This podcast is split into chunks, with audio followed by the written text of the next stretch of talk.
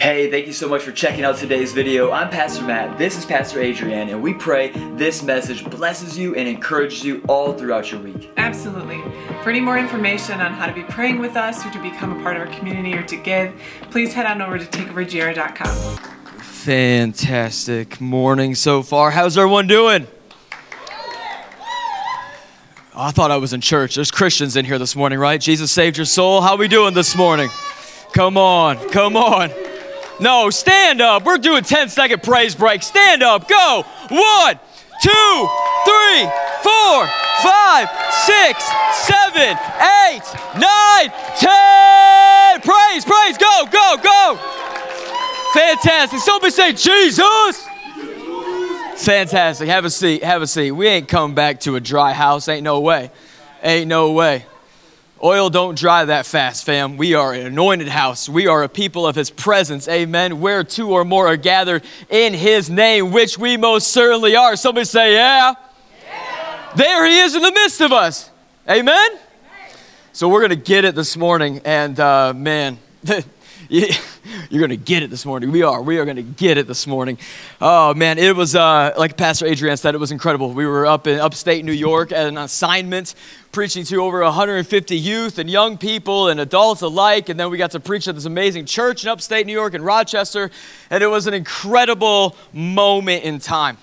And I got to tell you, man, I am. Uh, I'm so grateful for what the Lord is doing in this house because people are coming to us and asking us to bring what He is doing in this room every single time that we gather. And they're saying, Can you come and can you impart that into these young people? Can you impart that into our church? Can you impart this into our region? And friends, I just want to say from the bottom of my heart, thank you for allowing Adrian and I to go and do these things as the Lord opens those doors because what He's doing here is truly special, so much so that people who shouldn't be looking to Grand Rapids, Michigan for the spiritual climate of upstate New York, New York City proper, Bay City, all these other places that we've been welcomed and invited into, they shouldn't be looking to you and I to be the spiritual template and temperature, but they are.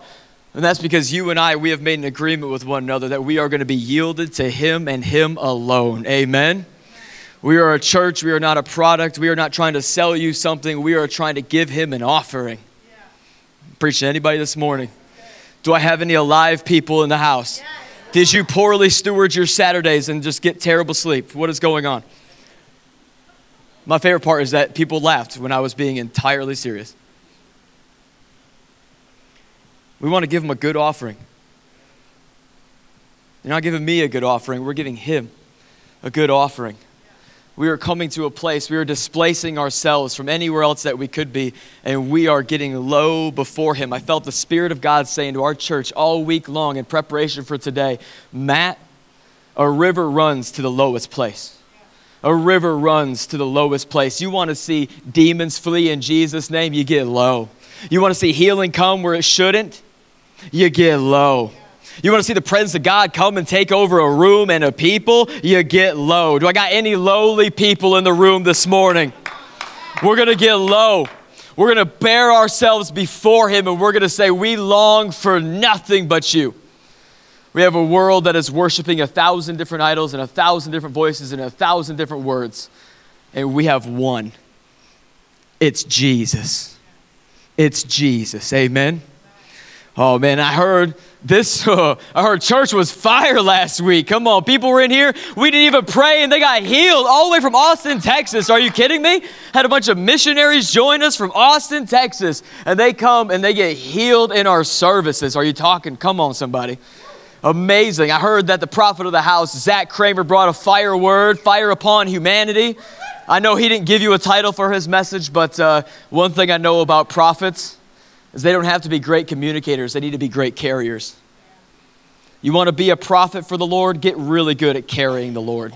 And I'll tell you what, Zach Kramer, one of my closest brothers in arms, is a great carrier of the Lord. He's a great carrier. So, man, we're going to continue stewarding the prophetic word for our church this year. And that is fire upon the earth, coming out of Luke 12, 49 through 50, where Jesus laid out his game plan in a time and place where there's so many opinions and so many ideas on who Jesus is, what he came to accomplish, and what he wanted to do in the earth. He told us a long time ago, and he made it plain I have come to cast fire upon the earth. I have a baptism that I am in distress for until it comes and I would give it if it was already kindled. Baptism of the Holy Spirit, a fire people, a fire body, a fire bride. Amen. That's what he's come to do. So we're stewarding that. We're not, we're not switching up for some relationship series. We're not going to do five steps to better business bullcrap. We're not doing that here. We want the one. Amen. We want him. Amen. We long for the bridegroom. Amen. That's what we're here for. We have no other agenda. We have no other notion. We have no other lover or attachment. Just Jesus. So we're going to continue to steward that for week 32. If you're taking notes, where my note takers at? Come on, put your hand up. Oh, yes. Shame the person next to you who's not taking notes. I'm kidding. kidding. But take notes. We love our note taking, don't we? I want to see you going back through these things throughout the week and just remembering because sometimes the Lord, He is hitting you right where you are, and it's not even things that I'm saying. He is just wrecking you and rocking you, and you want to document that. You want those words so you can go back to them. You want those words so you have something to hold on to when you are running low. Amen.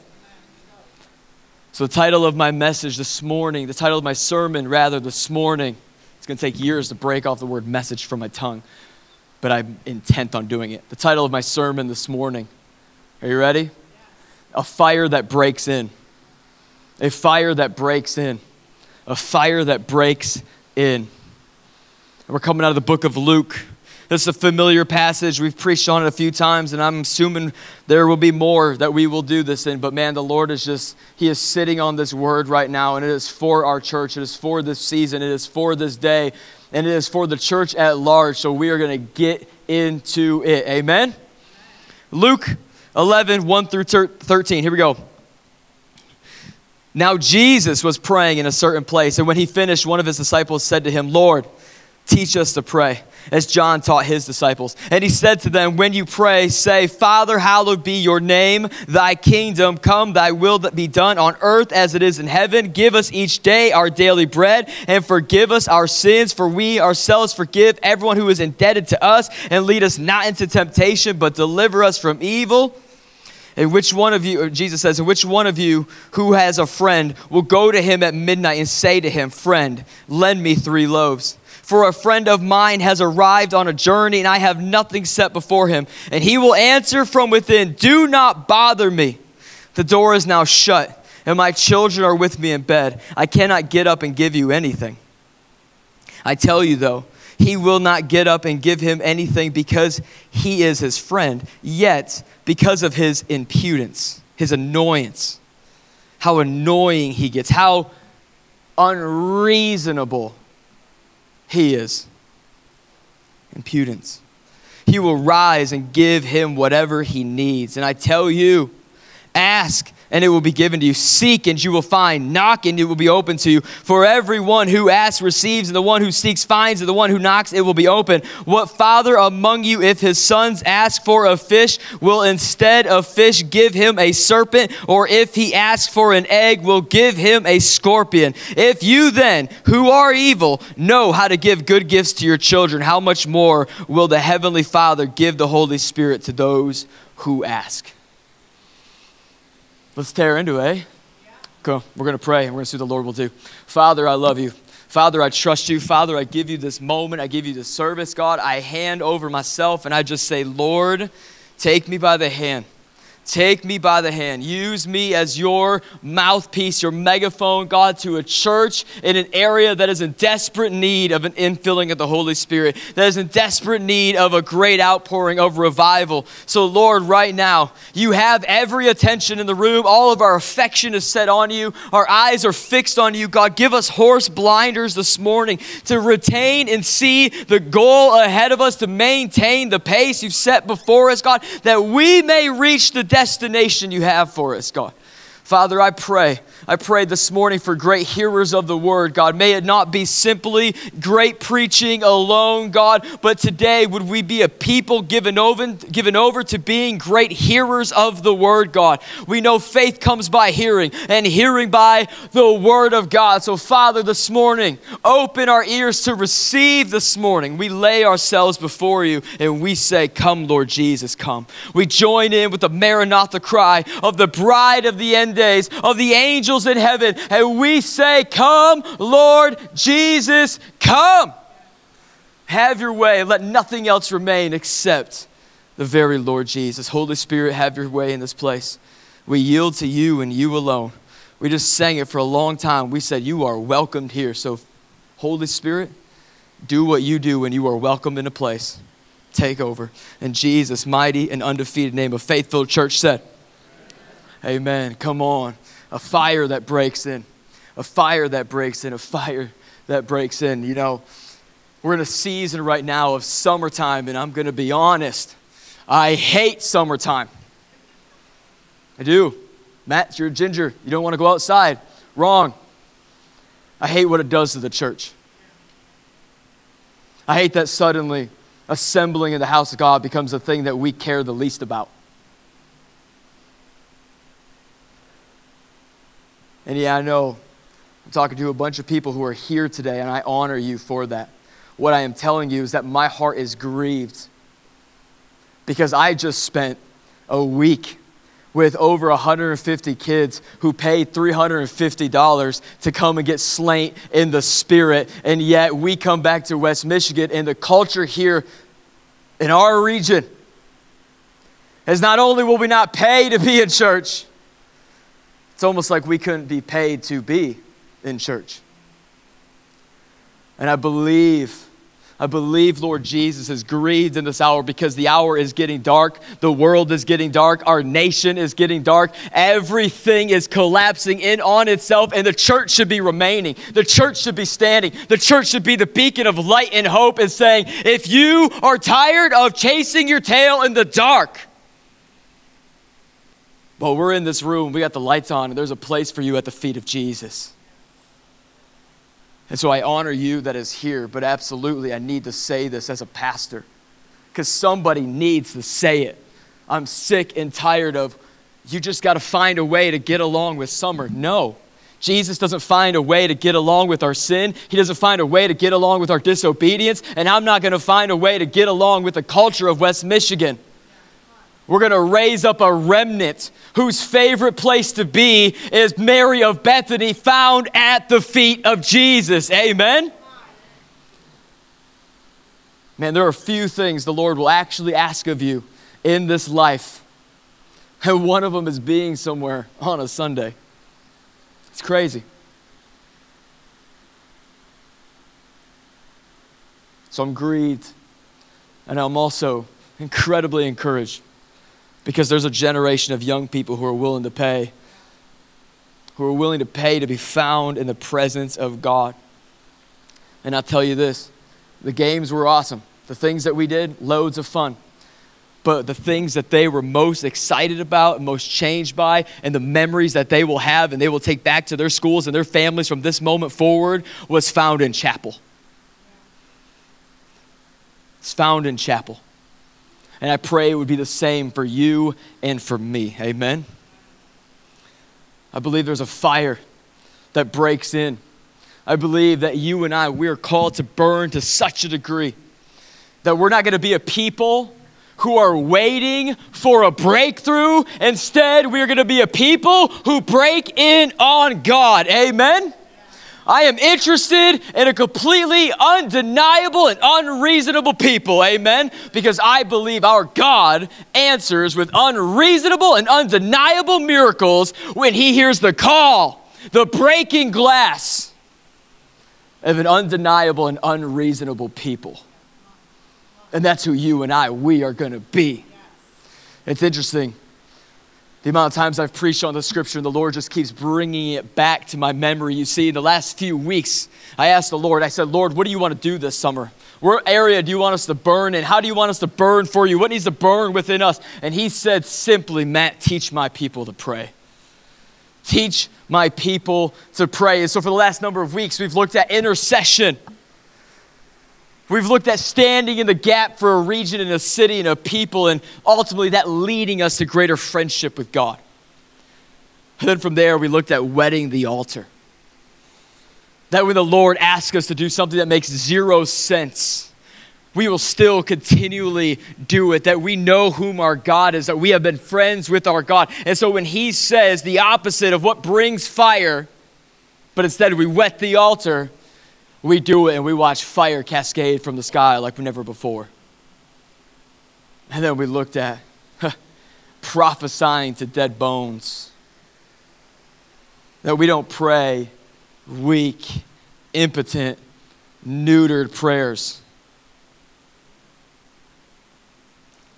But we pray to bones and they put on skin.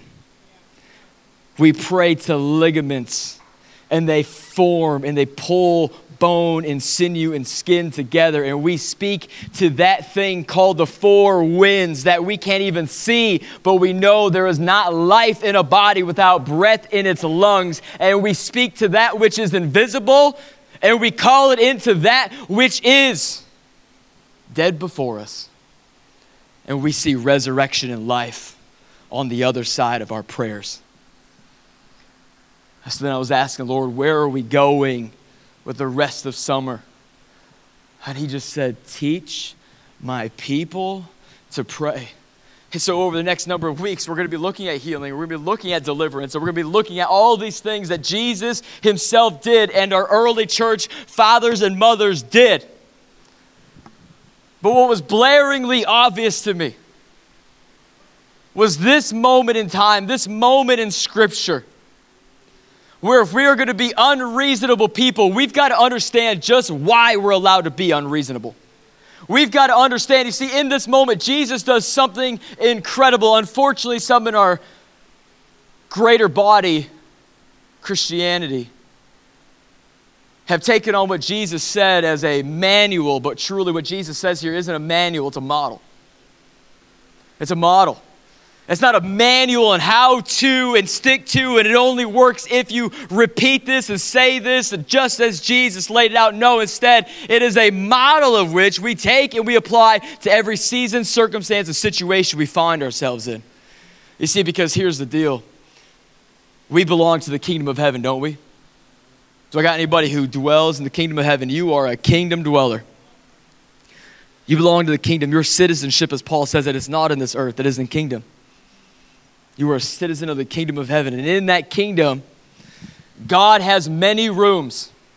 In that room, He has got answers to situations and circumstance that are miraculous, that is life changing, that cannot be defeated and cannot be denied. The only problem is, friends, there's different keys for different rooms. There's different keys for different rooms. If we just prayed this prayer, as is, we would never actually apply this prayer as it needs to be applied to our circumstances, our situations, and our seasons as it calls for. You see, that's the beauty. In his kingdom, he has so many rooms and so many things that he's made it all available to you and I through the blood and finished work of Jesus Christ on the cross. Amen. He has made it available to you and I. But if all we do is lift this up as a manual, we will never apply the model to our particular circumstances and situations and seasons. I'm telling you, there are keys to prayer. There are keys that unlock things in God that you've never seen. And the only reason we've never seen them is because we didn't understand there was specific ways of praying, specific things to do, specific ways of going about things to get specific doors to open in the kingdom of God. We see this modeled all throughout Scripture, whether it was deliverance, whether it was healing, prosperity, raising the dead, whatever it was. Jesus, down to Paul, down to the Old Testament, they all moved particularly for particular situations. There's keys. There's keys. So this morning is my heart and my prayer that we would gather around these words of Jesus, this moment with the disciples. We would gather around it and we would get a fresh evaluation of it. Because I got to tell you, friends, what the Lord opened up to me this week, I literally preached this scripture at camp. And the Lord has given me an entirely different message this week. He was like, no, no, no, you're going to do it again. But it's for your house. It's for this city, this region, this people, this hour, right now. And so I love this portion of scripture because this portion of scripture, it really, it really shames us to a degree, doesn't it?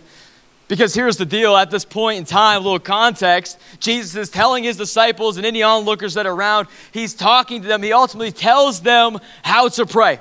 And it's amazing. But the only reason he offers up any of this is because they asked. They asked. We have one recorded question in all of Scripture as it, as it uh, what's the word I'm looking for? As it pertains, thank you, as it pertains to life, godliness, and kingdom ministry. And it's in this moment, you see, the disciples, they've, they've already seen water turned into wine. But they didn't ask about that. They've already seen the dead raised. But they didn't ask about that. They've already seen, friends, they've already witnessed loaves and fish being multiplied to 5,000 men and their wives and children. But they didn't ask about that. They've seen eyes see that have never seen. They saw ears open up that have remained shut. They've seen so many miraculous moments. I mean, Lazarus come out of that cave. And yet, that's not what the disciples asked because the disciples asked something based off what they knew to be most true about Jesus. And I'm telling you, friends, it is a word for you and a word for me in this hour.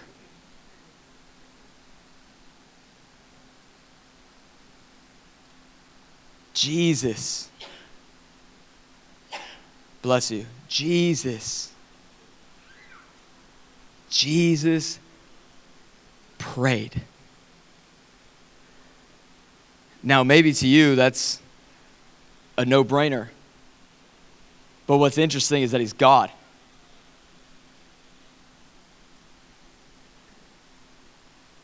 I mean, I get why you and I need to pray. We're not God. Do you see? Do you see the level of importance?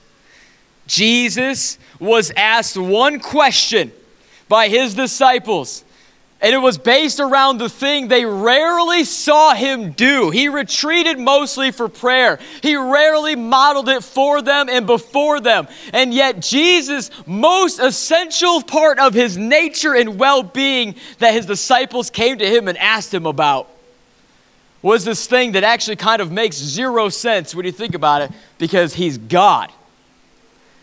What does God need to pray to God for he's God.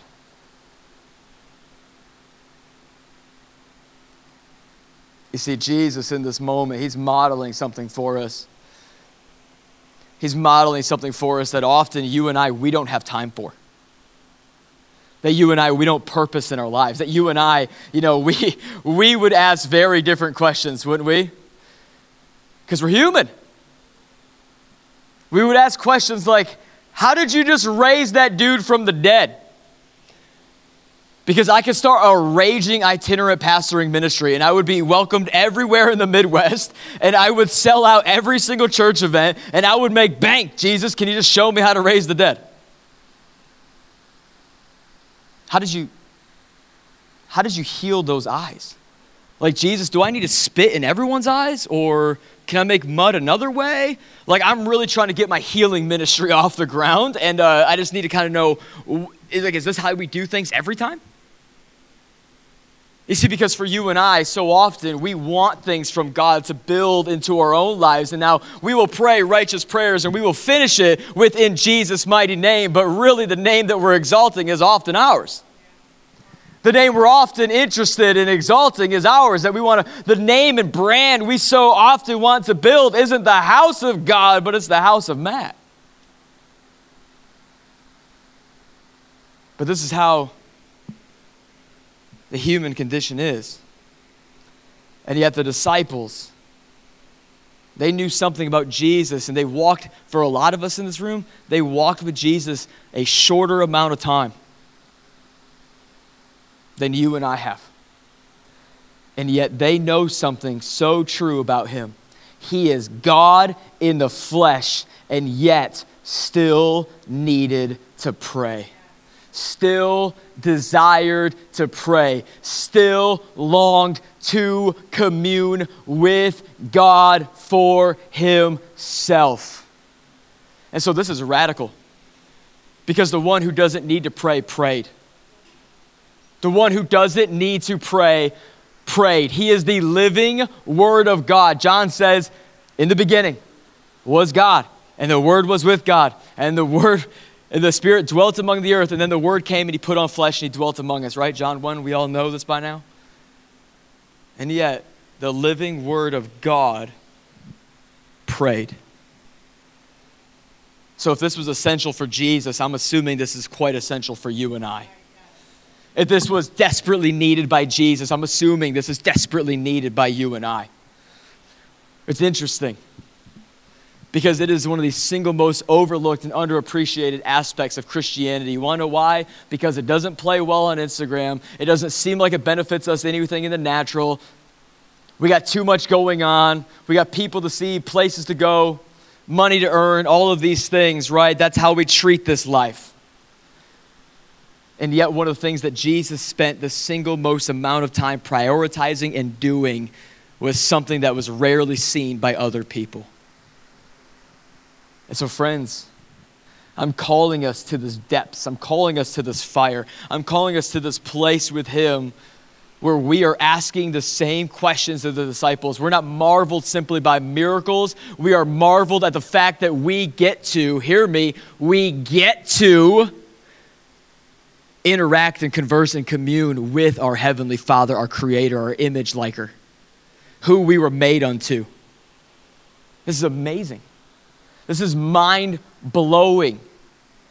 And yet, so often we just treat this like it's JV, like it's elementary, and I wonder, I wonder, friends, when was the last time you were unmoved in prayer until you moved God? When was the last time you took a posture and a position of being unmovable before Him? until he moved before you. I'm calling us to be an unreasonable and undeniable people.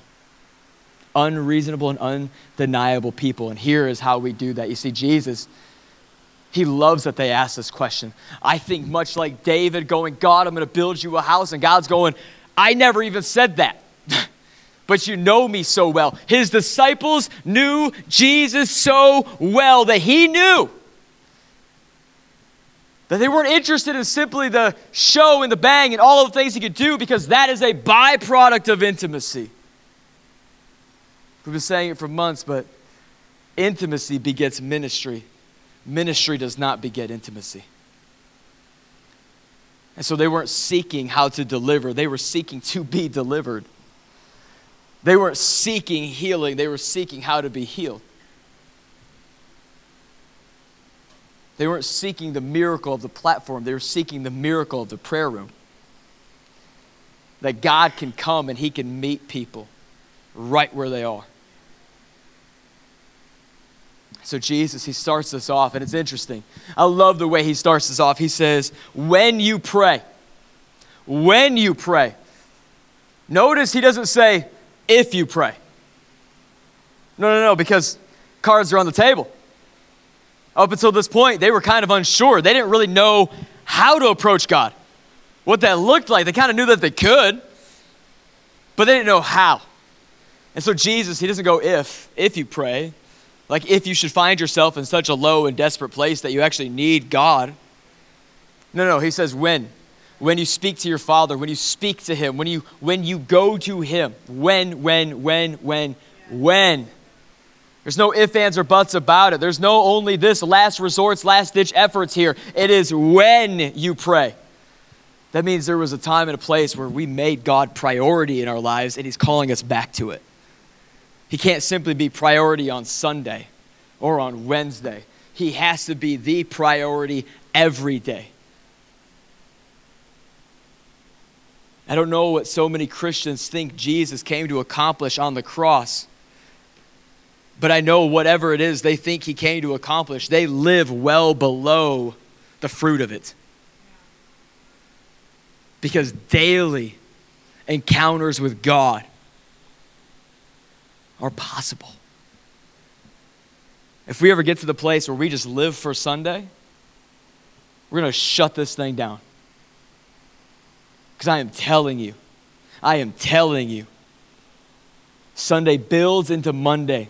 And then Monday builds into Friday. And then by the time Sunday comes back around, we all come back hooing and hollering and on fire and glory for the Lord. And we do it all over again. We don't go the whole week going, the one time I met Jesus face to face was between, between 10 a.m. and 1 p.m. on Sunday. Because he didn't, he didn't pay for that. Is the blood of Jesus really only a down payment on that time slot in our lives? Did the blood of Jesus reserve 10 a.m. to 1 p.m. on Sundays in our lives? I think there's a better price. I think there's a better offering. I think he purchased something a whole lot more. And I think you and I, we go without everything he paid for us to have when we think he just is reserving himself a parking spot in our lives between 10 and 1 p.m. And so in this moment, it's amazing. He says, when you pray, when you pray, and he says, say, Our Father. Now we got to pause right there because the thing I love about this is Jesus is putting in position. In this moment, we have both God the Father, we have God the Son, and we finish off with God the Spirit. All three of the Trinity Three and one, one and three, they are all represented in this moment. They are all present in this moment. This is what we see as inner Trinitarian dialogue for those theologians out there. We see this interaction between God in every way that He is. And it's amazing because we see God the Father. He says, Our Father. That means we start off acknowledging Him. Why do we start off acknowledging Him? Why do we go to our Father first? Because in the beginning was God, and the Word, Jesus, was with God. And then the Spirit of God dwelt among the earth. You see, there is an order to their relationship. The Son submits to God the Father. The Spirit submits to God the Father. Why? Because God the Father is the director. He's the director. He's the director. Jesus, the Word, is the creator. And then Spirit, Holy Spirit, is the initiator. Director, creator, initiator. Are you understanding me this morning?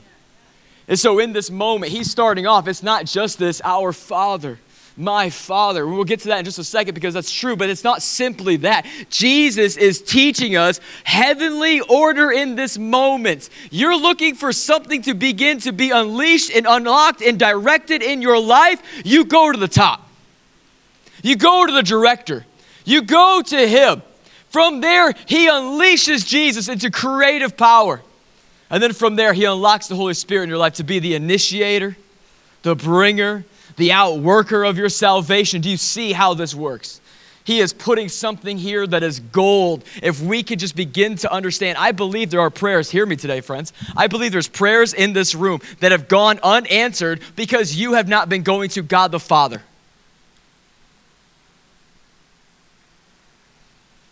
Pastor Matt. It's interesting because Jesus says in John, 15. You can ask for anything in my name. But who is he talking to? He's talking about you asking God the Father anything in his name. His name is your covering to go in and ask your Father for everything. But you're not asking Jesus for everything, you're asking your Father for everything on Jesus' card, on Jesus' account, on Jesus' way. I appreciate anybody this morning. Does this make sense? I want to see you just have prayers that get answered like this. And that's because I want you to begin to go in the order of heaven. If we're going to go into healing and we're going to go into deliverance and we're going to go into all these areas and we're going to begin to see miracles break out in our midst every single week, that is where we're going, that is where we are heading, because we are a heavenly people sent on mission to Michigan. That's where we're going. God bless this mitten. but it, is no, it has no clue what is in store for it. God is going to ravish this place. He is going to overthrow by way of his glory and his might and his beauty and his majesty and his miraculous healings and deliverances. And we're going to see mass outpouring and revival in this mitten. And then and only then do you have permission to be smitten with the mitten when revival comes. He says, Our Father. He is teaching prayerful order. And then what's interesting here is he says, Our Father. And we've got to hit this because we can't move on because I think for many of us, even now that I've said God is the director, we're going to go, well, that isn't really relational. We're going to respond in a way that's like, well, I, I, don't really know him as director. This is a great time to get to know him as director. This is a great time to get to know him as the one who puts everything into motion the one who anoints you, who sets you apart, who consecrates you. This is the moment to get to know him as such. But because of this notion, now we're kind of feeling unfamiliar. But Jesus, he puts it all. Every word from his mouth is just laced with so much heavenly power on the inside of it. He says, Our Father, which means he's Audrey's father, which means he's Eden's father, means he's Jay's father, means he's Amanda's father He's our Father. You see, where we get tripped up is we, we want to approach Him, but we don't really know Him as Dad. We don't really know Him as Abba. We don't really know Him as God the Father. We have a lot of knowledge on Jesus. We have a lot of understanding of Jesus and His sacrifice and that He made a way for us, but very few of us have actually taken advantage of the way that He made available to us. Because it wasn't just unto Him that He made a way available, but unto our Father. And so you and I, we've got to begin to rework and rewire, and we got to go haywire for heaven. And we got to understand this morning, friends, that He's not just my father as your pastor, He's not just your parents' father, He's not just the father of spiritual elites, He's not just Jesus' father, but He's yours. This is paramount to understand because so many of us, we live with broken views of Father, but He's perfect. He's perfect. So, Jesus, he starts this off so clearly. There is a director, his name is God. He is Father, not just to me, but to you. Our Father. And then he says, Who art in heaven. Who is in heaven, hallowed be thy name. He then he puts God in a different class of every other father you've ever come across. He puts God in a class above every other father, every other president, king, institution, or organization you have ever seen direct in the earth. He puts him above. He says, No, no, no, no, no. He's not like you. He's not like you. He's not like your dad. He's not like what you come from. He's not like what you've seen. He's not even like what you've heard. He's so much better. He's in heaven. He's in heaven, friends. And as he's in heaven, that means, guess what? He is unpolluted by the ways of this world. He is unpolluted by the nature of his footstool that he rests upon. He is unpolluted, undiluted. He is undefiled, and he rules and he reigns. And Jesus says, Our Father who art in heaven, hallowed be thy name. What does hallowed be thy name mean? Your holiness, your perfectness, your blamelessness, your sinlessness. You are majestic. You are true beauty. You are everything I am not and long to be, made in image and likeness thereof. And so he lays it out.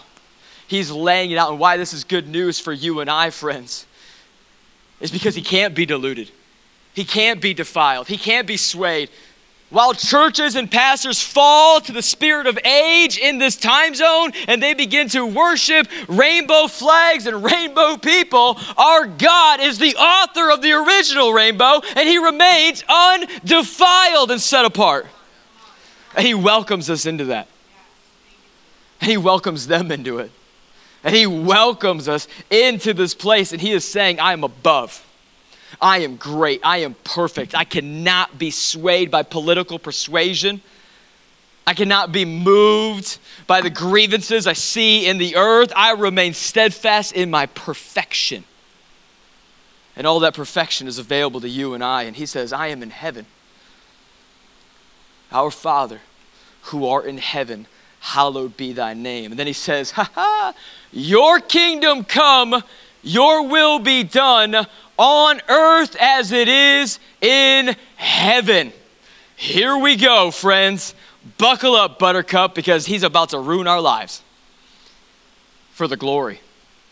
Our Father who art in heaven, hallowed be thy name, thy kingdom come thy will be done. He's teaching us how to pray. And he is saying, You go to your Father. You go to your Father. And when you pray to your Father who are in heaven, and you say, Thy kingdom come, your will be done, you are inviting God the Father into every situation, every season, every circumstance you or anyone else you know or love comes across, friends. And guess what happens when God walks in your valley? Guess what happens when God touches down on your mountain? Guess what happens when God meets you in your room, or He meets you on a Sunday, or He meets you at your workplace? When God is invited in, He brings His entire kingdom with Him. He brings His entire kingdom with Him. You see, He's not the dad who brings you the McDonald's Happy Meal so you get a toy and He looks like a good guy. No, he's the man who comes and he brings the entire riches of his kingdom along with him. That means he brings every single one of those rooms and every single thing that's available to you in him. And he is unlocking them and making them available to you and I. And so all of a sudden, what seems so daunting to you, all of a sudden you realize the kingdom is present in all of a sudden the kingdom of heaven has moved into adultery, has moved into marriages that are broken, has moved into sexuality that has been compromised, has moved in to all these broken areas, depression and suicidal thoughts. He moves in into pornography addicted lives. He moves into cancer ridden bodies and situations. He moves in. And he brings everything he has with him. Friends, do you understand this is why we don't pray timid prayers? Do you understand this is why we don't just relent? This is why we don't lay down for death or make agreement with it. We don't allow the enemy to rob from us ever. Because we have a God who comes in when we pray. He is the director of all things. He is perfect and undefiled. And when He comes, He brings everything He is Lord of with Him. All the power of heaven's armies is available to the believer. All rooms in the kingdom of God are unlockable to the believer. Everything you and I need in this life is available to us. And the reason we go, we go and we live so below what's available to us is because we really, we, like the disciples, we need to be taught how to pray.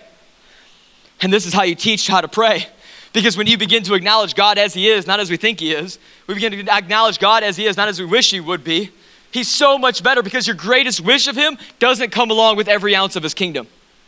Your low view of what He's actually able to do or your low view of His interest in your life and in your marriage doesn't bring in His kingdom. He is greater. He is greater. Somebody say, He is greater. He is greater. He says, Thy kingdom come, thy will be done on earth as it is in heaven. And now here is a really uncomfortable part. On earth as it is in heaven. Jesus, help me. On earth as it is in heaven. Notice the prayer, friends, isn't, help me, Jesus. The Notice the prayer in this moment isn't, Thy kingdom come, thy will be done. I'm going to wait till I get to heaven to receive it.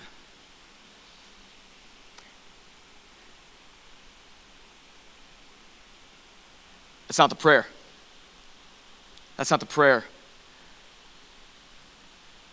And so while I empathize and I understand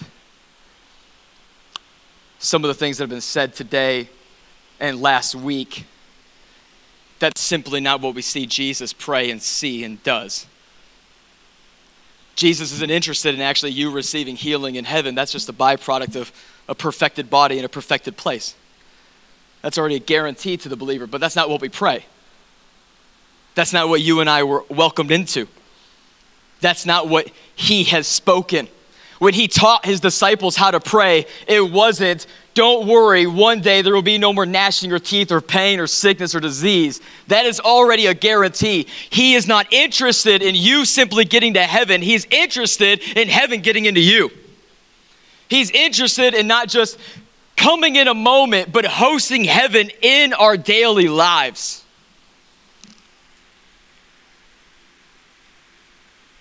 And so we're not going to be those kind of people. His kingdom come, His will be done on earth as it is in heaven. So we go for broke. We give it everything we have. We spend nights in tears and travailing. We spend weekends watching sermons and getting built up in the things of God. We go after the glorious and the miraculous, and we become unreasonable and undeniable until the God of breakthrough allows us to break in on Him. You see, right now, I think a lot of Christians, we live waiting for our next breakthrough. I think God is waiting for a break in. I don't think God is just going, man, when are they going to cry out to me enough for me to move? No, no, no. I think He's waiting and going, when are you going to come to me? When are you going to soak the altar with your tears? When is it going to go beyond your pastor's theology and become your reality? When is it going to go beyond my written word? And when is it going to become a rhema, spirit filled word in your life? When is it going to change for the modern day Christian where the most spiritual, most healing, most powerful person in a congregation isn't only and always the pastor, but it's the layman who owns a uh, machine shop, a mechanic shop, and yet is laying hands and seeing people leave without crutches? When? He's looking for a mass break in, not necessarily a mass breakthrough. Well, Pastor Matt, you got to make that make sense. I just did. Our Father who art in heaven, thy kingdom come, your will be done on earth as it is in heaven. He's, he's simply, friends, not interested in you getting everything he paid for after your life is done on this earth. That's the, that's the reward of running a race well. The reward of faith and travailing and piercing the veil and living for the promises of God here and now. That's heaven on earth. That's heaven on earth. I'm telling you, there's a moment for every believer where we're going to come to the end of ourselves and we're going to, we're going to wonder is everything I believe and everything I've ever seen and witnessed, is it true? It's not just Gen Z that, or millennials that love deconstructing. We all have this moment. And I'm telling you, there's a way that you can live where you do have heaven on earth, where you do walk in Zion, where you are raised up. And I'm telling you, man, money comes in where it shouldn't. Bones get healed when it looks unreasonable. Cancer flees from bodies, stomachs are restored. Creative miracles happen. I just heard about one this last week where a guy in the South was praying over a woman with a glass eye. Her head began to throb in pain and she screamed out in agony as he was praying, but he felt the Lord say, Keep praying. So he kept praying, and the next thing you know, glass eye popped out and she had an actual eyeball.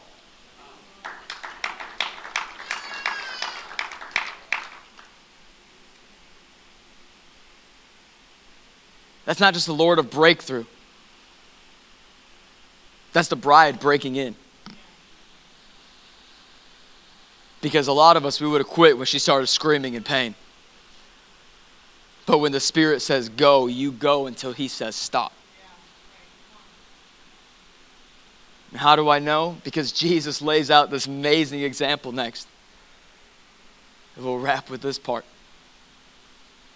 He says, See, there's this friend. There's this friend, and he's going on a journey. He is starting a new season in his life. You could say he, maybe he was resurrected. And he's going to go on this season, and he's going to go on this journey, and he's going to begin to walk in all the things. But he needs some things for his journey. He needs some equipping for his journey. He needs some equipping for this new life and season he's going to walk in. And so, who does he go to? He goes to his friend. He goes to his friend, but it's in the middle of the night. Because God loves to save you when it's darkest. I said, God loves to save you when it's darkest. And he goes to his friend and he knocks on his door. Goes to his friend, and his friend kind of comes and says, Hey, it's late. I have nothing for you. And then he goes and gets back in bed. But this guy knows if he's going to finish his journey, if he's going to finish his race well, if he's going to do everything that God has said for him to do, he needs what his friend has in that house. And so he knocks again. And he knocks and he knocks and he knocks, and finally his friend shouts to him. He goes, Listen, man, I have nothing for you. I am in bed with my kids. My kids are with me. They are resting. I am resting with my kids. I am here. I'm tucked in. We're done. I'm taking care of this over here.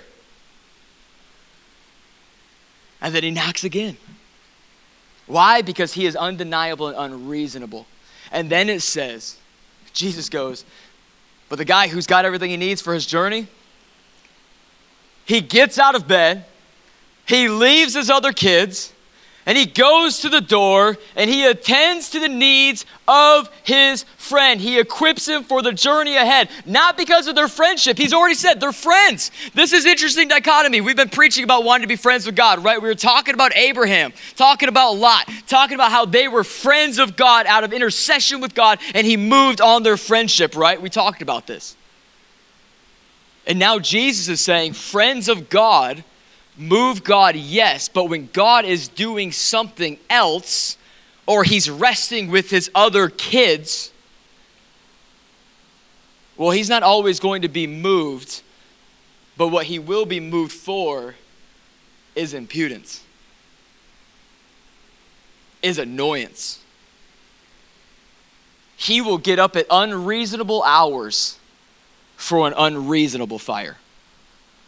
He will get up out of unreasonable circumstances for an unreasonable people. Are you hearing me this morning?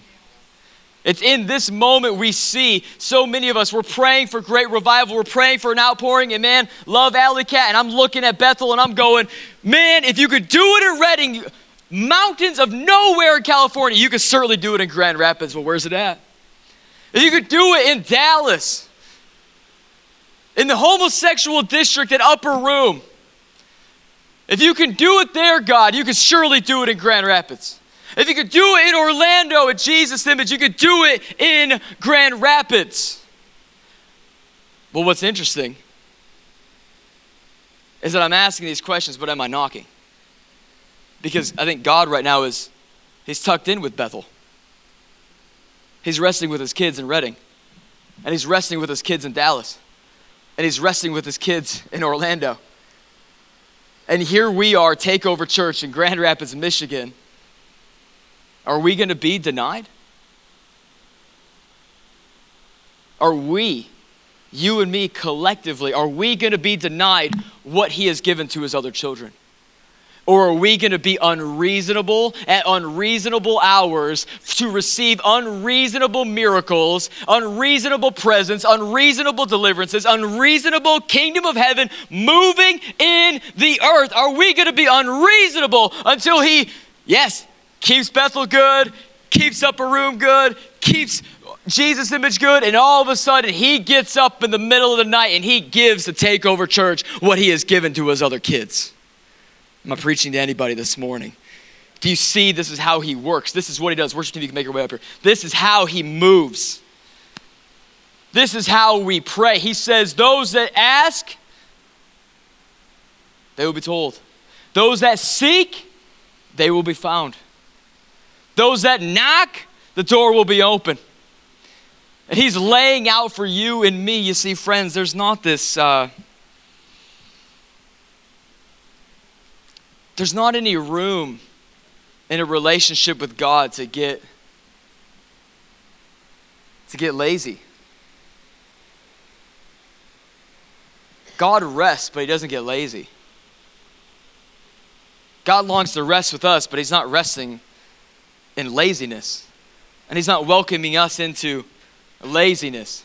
He's not welcoming you and I into an area of, yeah, we could just be lethargic to the pains of the world, pains of our lives, pains of people, the problems and things that we need to see God move in.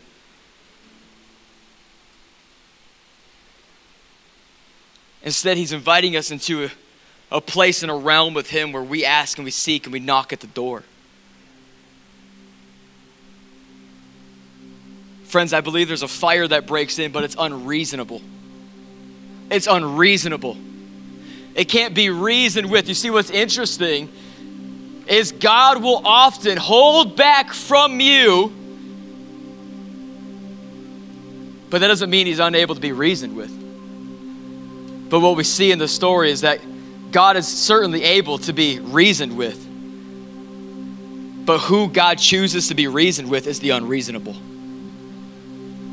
Those that can't be denied what they need for their journey, those that can't be denied those that will go to the ends of themselves, to the ends of all that they know, to the ends of all knowledge, all wisdom, and they will go to the depths of God until they receive from the depths of God. You see, what we see in this moment is the friend didn't quit because God didn't come to the door the first time. But yet, you and I, we pray for breakthrough and we quit when we don't see it the first time. You see, God didn't even come to the door the second time, and there you and I are, and we really we, we lose our grit, don't we? At least on the second time. You see, we're waiting for a breakthrough. We want God to burst through that door into our lives and into our journey. But what if I told you, friends, there are moments in your journey, in your time, in your relationship with God where He is asking you to break in on Him? Where He is asking you, no, no, no, you knock until I come. You knock until I get up. You ask, you seek, you knock, you shake everything loose that can be shaken, and then you do it again, and you do it again, and you don't lose heart, and you don't lose your grip, and you don't lose your passion and your zeal, and you don't lose your theology, or your doctrine, or your salvation, but you continue to ask, seek, and knock, and I'm telling you, you will be answered. You will find and the door will most certainly be open to you. What we see right here is the model how to pray. But you won't remain if you don't have this fire that's willing to break in. You won't continue to ask, seek, knock without having this undeniable and unreasonable with faith. But I don't think it's for the elite. I think it's for everyone who's our Father. Everyone who's a son, everyone who's a daughter who gets to say, Our Father. I don't think this is reserved for me.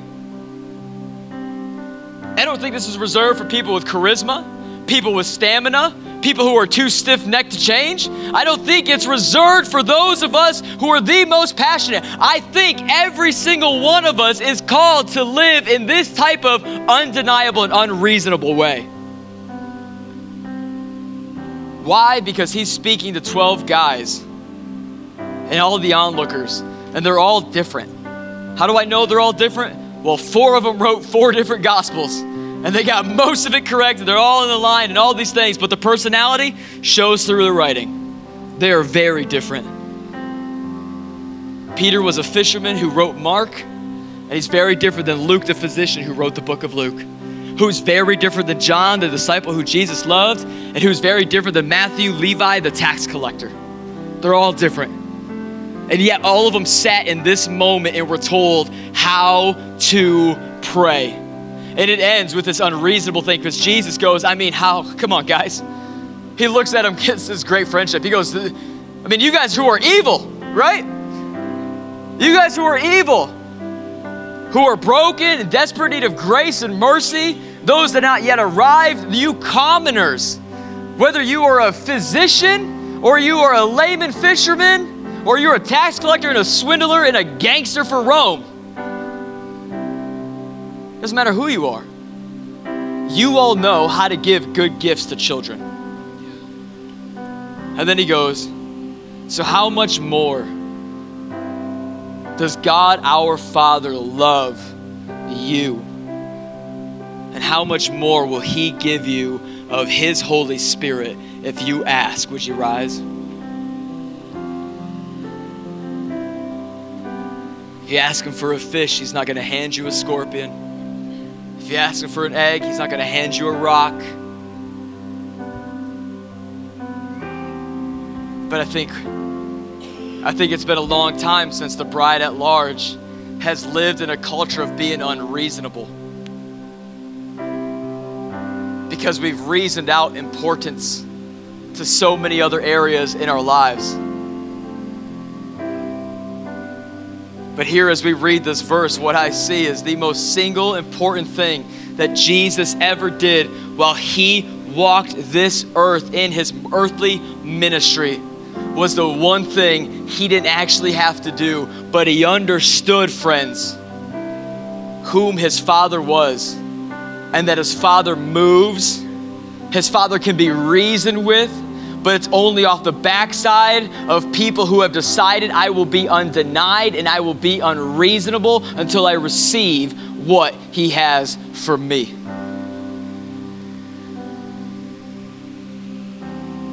So, in this moment, we're going to sing a song. We're going to lift up the name of Jesus.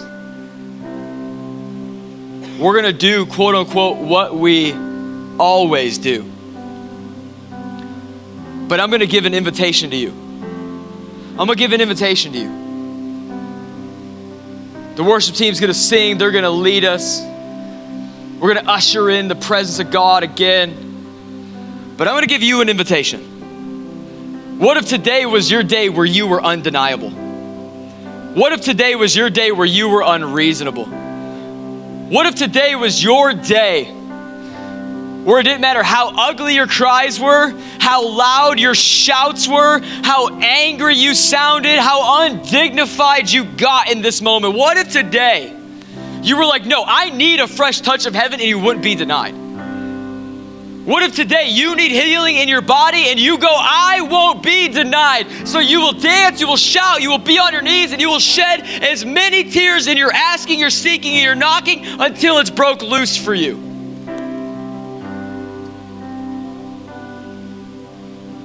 There are doors that you will have to ask to open. There are other doors that you will have to seek and they will be open for you. And there are other doors that you will knock and you will knock and you will knock and you will knock and you will knock. And when you think you can't knock anymore, you're being called to continue to knock because He says it will be open to you.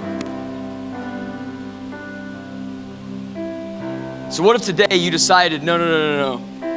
Sexual purity won't be denied from you, but you're going to come to the altar and you're going to knock? What if today a healthy mind would no longer be denied to you, but you're gonna come to the altar and you're gonna knock. What if today wasn't just another Sunday? What if this wasn't just another church service? What if this wasn't just another moment at Takeover Church, but it was your moment? It was your moment where you decided, I will not be denied any further. He is a God that can be reasoned with, but He only is reasoned by unreasonable people, and I am going to receive today. What if? That's my invitation. I'm going to pray. We're going to kill the lights. We're going to worship. And I am telling you right now is your moment where you can decide. It doesn't matter what the person to my left or my right thinks about me. It doesn't matter if everyone thought I had it all together before this moment. It doesn't matter the mask I wore when I came in. It doesn't matter what I'm in desperate need of. Right here, right now, what I'm interested in receiving can't come from Pastor Matt, and it can't come from someone on my left or my right. It can only come from those doors in the kingdom of God. And right now, the keys have been given. If you need financial provision, you knock. If you need liberation from a broken mind, you seek. If you need healing in your body, you keep travailing with tears and crying out before Him until you receive. This is the plan. This is the motion. This is what we're going to do today. So I'm going to pray and I invite you, come forward as you feel, you know, no, I'm actually not going to leave it in your hands today. I don't really care if you feel led. I think you should come bow before the Lord. I, uh, we're, we're not going to wait on feelings anymore. We're not going to wait for a, a, nudge or a tug from the Holy Spirit when we know that we can ask and seek. Jesus didn't say when you feel tugged, He says when you pray. He doesn't say when you feel tugged, ask, seek, and knock. When you feel encouraged to come forward. No, no, no. He just says come forward. So I'm inviting you forward and I'm going to pray. And we're not going to wait for a prompting of the Holy Spirit. When He says the kingdom is open and available to you, I'm here. Come and, and knock. Father, right now, I pray, Lord Jesus, I pray, Lord Jesus, right now over every single person, God, who is asking, who is seeking, who is knocking in this moment, God. I pray right now, Lord, thy kingdom come, thy will be done in this room as it is in heaven, in these bodies as it is in heaven, in our situation as it is in heaven, in our circumstances as it is in heaven, in our marriages as it is in heaven, in our sexuality as it is in heaven, in our brokenness as as it is in heaven right now, Lord. Right now, Lord, we are asking, we are seeking, we are knocking, and we are saying, God, we will not be denied any further. You are a good father who gives good gifts to his children. So we're asking for a greater measure of the Holy Spirit. We're asking for deliverance. We're asking for healing. We're asking for a future, God. Bring us a word this morning. God, right now we just declare the kingdom of heaven in the earthly realm is the children's bread. God, it's what we were made for. It's what we were made for. So we do not lay down for any other thought, we do not lay down for any other motion. Father, we will not be denied any further.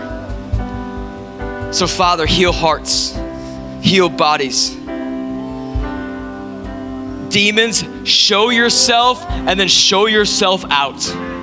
In the mighty name of Jesus. We're done saying, we're done playing, and we came for the ask, seek, and knock kind of God who is willing to get up in the middle of the night for an unreasonable annoyance, God. Hear us today, Lord. May we annoy you from your throne, and may you move among us, God. May this morning you say, I was in Redding, I was in Dallas, I was in Orlando, and then I heard this tug, this banging, this knocking, this seeking, this cry in Grand Rapids, so I gotta go. Hear us, Lord. We are asking, we are seeking, we are knocking, and we say before you, we will not be denied. So have your way in us, Lord. Father, direct this moment. Brother Jesus, Son of God, create this moment. Holy Spirit of God, initiate all of heaven at 3584 Roger B. Chaffee. Ears are being healed right now in the name of Jesus. Ears work as you would if you were in heaven right here in Jesus' name. Metal is dissolving in legs right now. Metal is dissolving in broken arms right now. Coughs are dissolving in Jesus' name. Raspiness is fleeing in Jesus' name. May throats feel like they just had a fresh touch of honey in them in this moment in Jesus' name.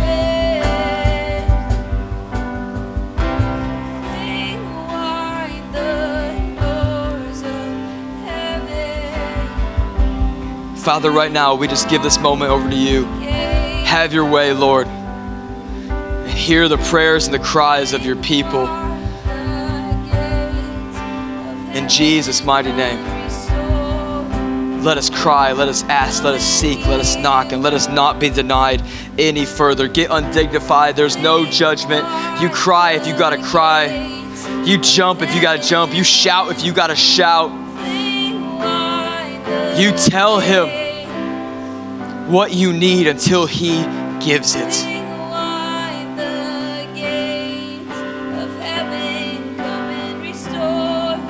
Right now, in Jesus' mighty name. Amen.